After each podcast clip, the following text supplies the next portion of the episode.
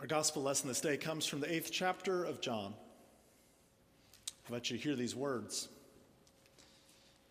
Early in the morning, Jesus returned to the temple.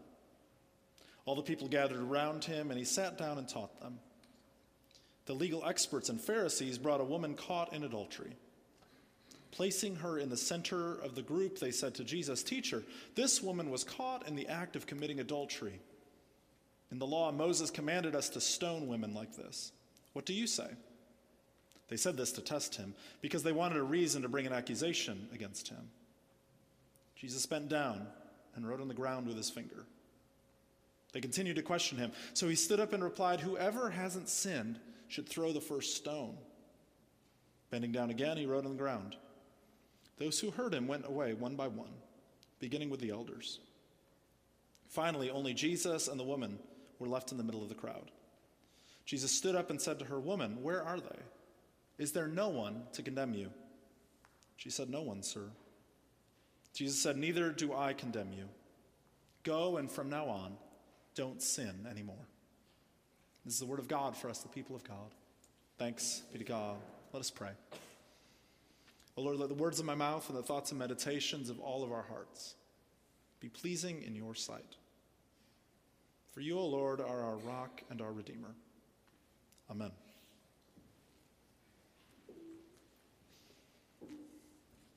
Throughout the past couple of weeks, I've been emphasizing each week that this struggle that we have with guilt is a real one.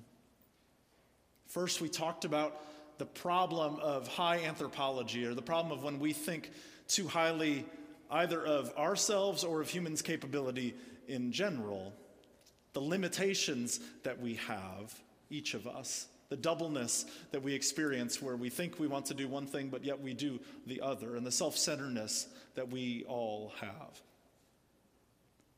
We also talked about that there is no way for us to reach up to God and somehow achieve perfection, climbing some imaginary ladder up to God, but rather that God comes to us and is among us. And we focused also then that our view of God, how we look at God and think about God, actually informs the way that we view ourselves and we view the world. And so we talked last week about whether we view God as kind of cosmic judge or if we view God as friend who comes among us and how that affects how we think about ourselves and the world. So there's no doubt that these cycles of guilt that we have are real. And I've talked with a bunch of you who have told me throughout the weeks, like, oh, I haven't thought of it that way, or that explains some things to me, or at least it made me think about how I think about my relationship with God. We understand the predicament that we are in. We feel this weight of being never enough in our culture. So today I want to begin answering this question How do I get and move past this guilt? Right? So if we've if we've established that, yeah, this guilt thing is, is a problem that a lot of us have, how, how do I begin to, to move past it? And I think the first answer today that I'd like to give to that is this it's called self compassion. And it starts actually with Jesus. Jesus, right, when he's asked, What is the greatest commandment? He says, Love the Lord your God. He quotes Deuteronomy 6 to the people asking him. He says, Love the Lord your God with all your heart and all your soul and all your mind and your strength. And he said, And the second command is like it, right? And he said, Love your neighbor as yourself, right? Jesus didn't just say, love your neighbor, but rather he was quoting the Old Testament, saying, love your neighbor as yourself. The implication actually is that there must be some love or compassion toward ourselves. And friends, we have a particularly good knack of not having self compassion in our world today and in our lives.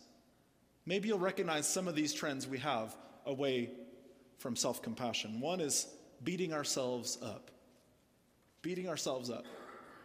Kristin Neff, who has written a great deal, she's a social scientist, written about this concept of self compassion. And I want you to think of it as a different term than like self esteem. We're not talking about the same thing. We're talking about just an ability, an ability to look at ourselves and have compassion on the person that we see. She writes Self compassion involves being touched by one's own suffering, generating the desire to alleviate one's suffering, and treat oneself with understanding and concern.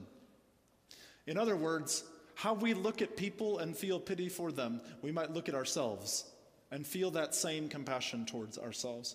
Now, that is not self justification for just doing whatever we want and being okay with ourselves. It's not that. Nor is it just wallowing in our own kind of self pity. It's not the same thing as that. Rather, it's the ability that we could have to almost stand outside of ourselves for a moment and have pity upon that person and, and compassion on that person that we see so that we could actually move past whatever we are going through. The second way that we don't have compassion on ourselves is one we've talked about, but it's never reaching the expectations that we set up for ourselves. This is that concept that has been undergirding this entire series, never enough. David Zahl, in his book, in his book Low Anthropology, he says, If you think your only hope for happiness or betterment lies within you, then you'll give up when your limitations are revealed or when your capacities expire with age.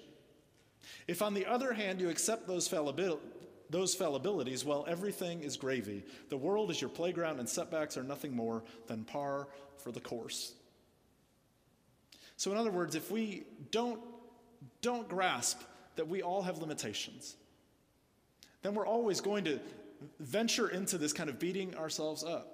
We will always be never enough about whatever thing it is.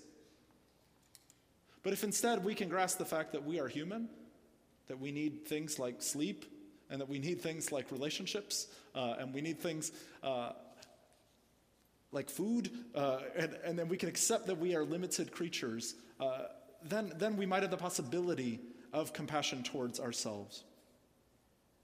A third thing I like to describe as a way in which we don't have self compassion is what I'd call the shouldas. And my grandpa, he, he, he was really good at talking about the shouldas. He, he would say, he, when, when you would start saying, like, I should have done something and regret it, and, and, regret it, he said, Well, I've always wanted to write a book. I should have started that book. And, and so he, he, would, he, would, he would riff on that and talk about it. But it's, it's like the shouldas is a time to live in the regret over what we didn't do. And when we live back in the past like that, we get to play a ping pong game with ourselves between guilt and anxiety.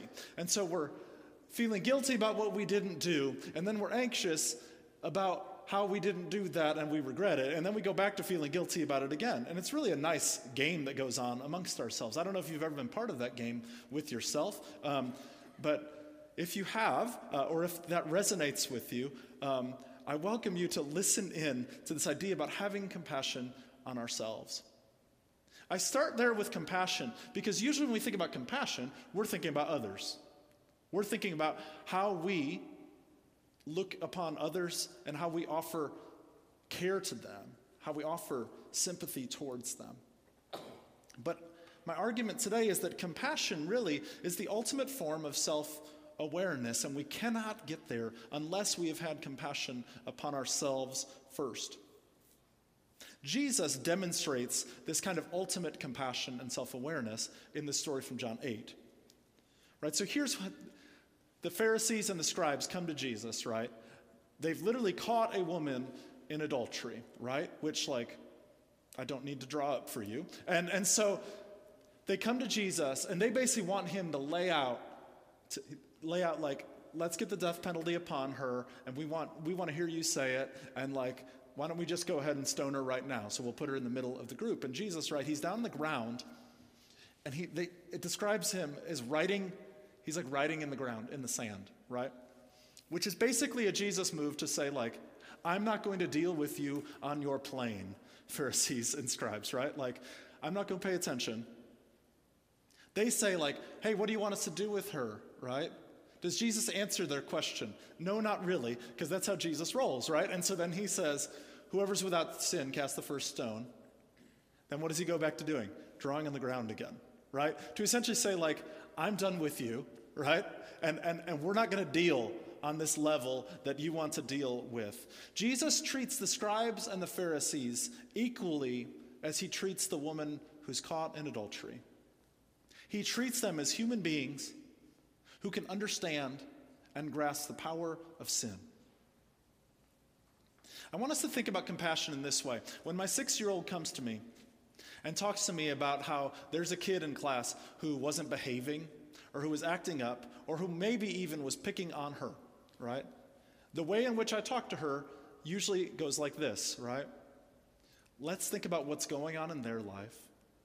Maybe they're having a really rough time at home, or maybe there's other things going on in their life that we don't know about.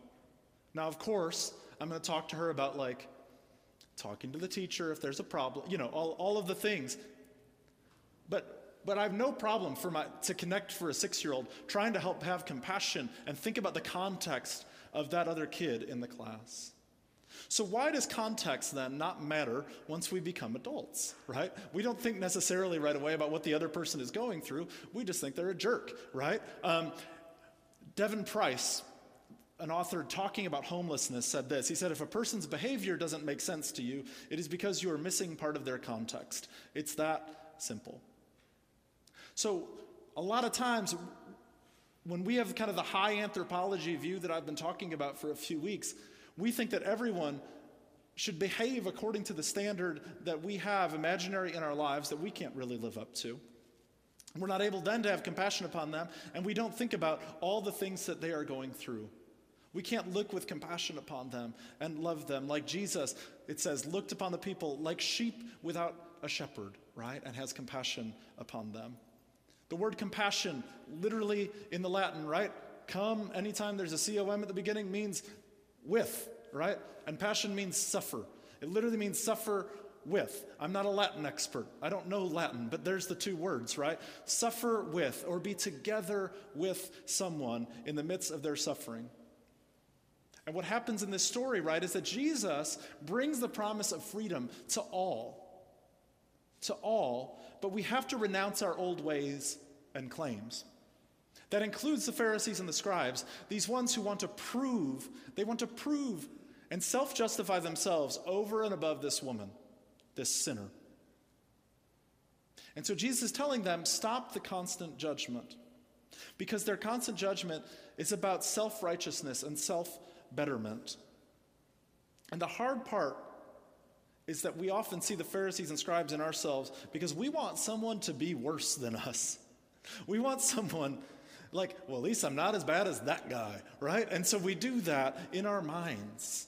At least I haven't killed anyone, we might say. And self compassion is the ability to acknowledge that we are all in the same boat. And Jesus to the woman, right? His words to the adulterous woman are sin no more. Freedom is given to her as well, not only the freedom of her life in this case, but Jesus' words of freedom to her involve a change in her life, a turning around. Both parties need to change in this case. In Ephesians 4, that I read earlier today, Paul says it very simply Be kind, compassionate, and forgiving to each other, right? We often, this is a VBS verse many years. Be kind, compassionate, and forgiving to each other in the same way God forgave you in Christ. In other words, the only way in which you can be kind and compassionate and forgiving is when you understand how much Christ has forgiven you.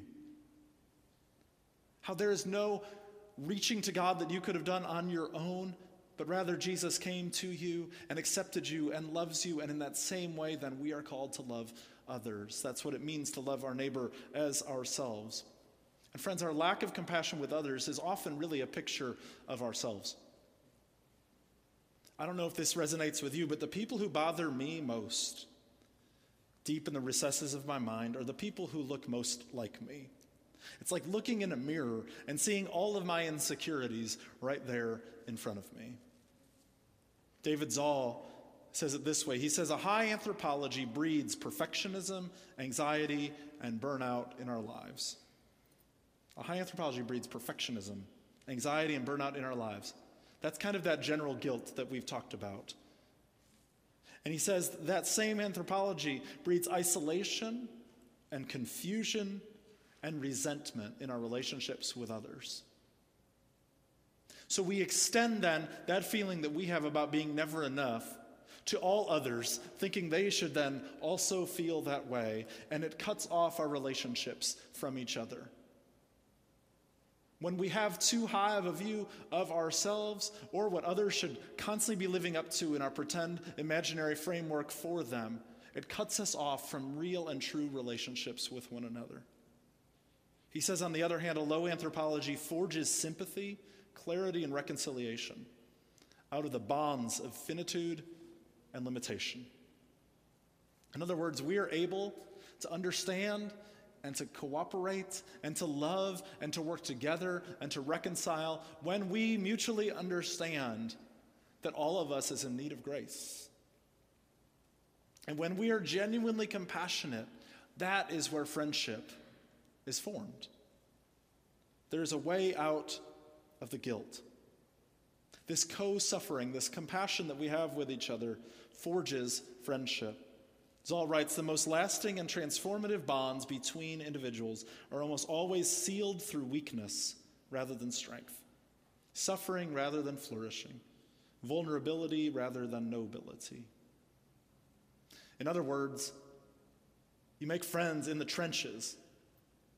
For those who are veterans or have gone through battle together, there is something that those folks know who have gone through it and been in the trenches together that forges relationship and friendship unlike most things. In the same way, when you have been through something really hard with someone, there is a relationship that is formed. It might be a really, really difficult project or a relationship at work that went for many years that all of a sudden, through that time, you got through something together. It could be something in your family life that you got through something together. It could be a friend in college who you walked through a really difficult time with in their lives, and something happens that forges that friendship in the trenches.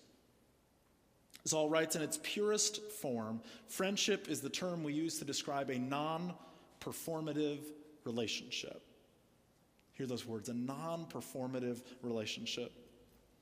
He writes Alcoholics Anonymous is a community bound together by shared weakness and is therefore a real community, a transformative one.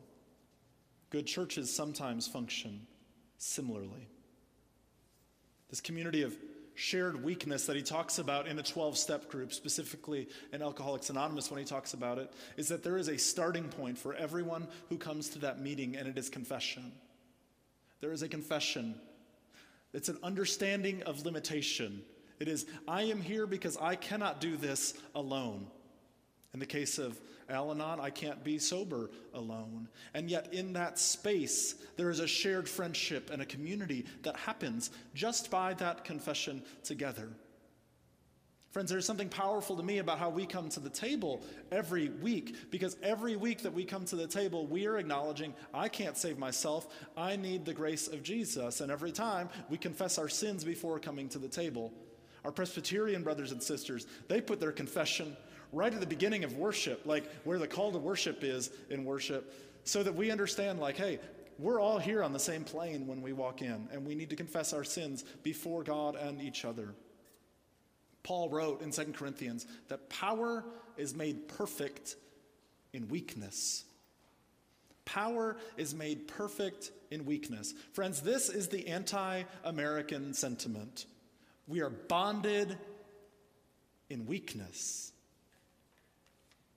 That walking the Christian life, that following Jesus, is a required dependency upon God and on one another. In the Christian life, there is no going it alone. You were created for dependence dependence on God and dependence on others. No one, no matter how they look, has it all together on their own. So rather than running from your need of God and your need of others, run to them. And there, you too will find freedom. Amen.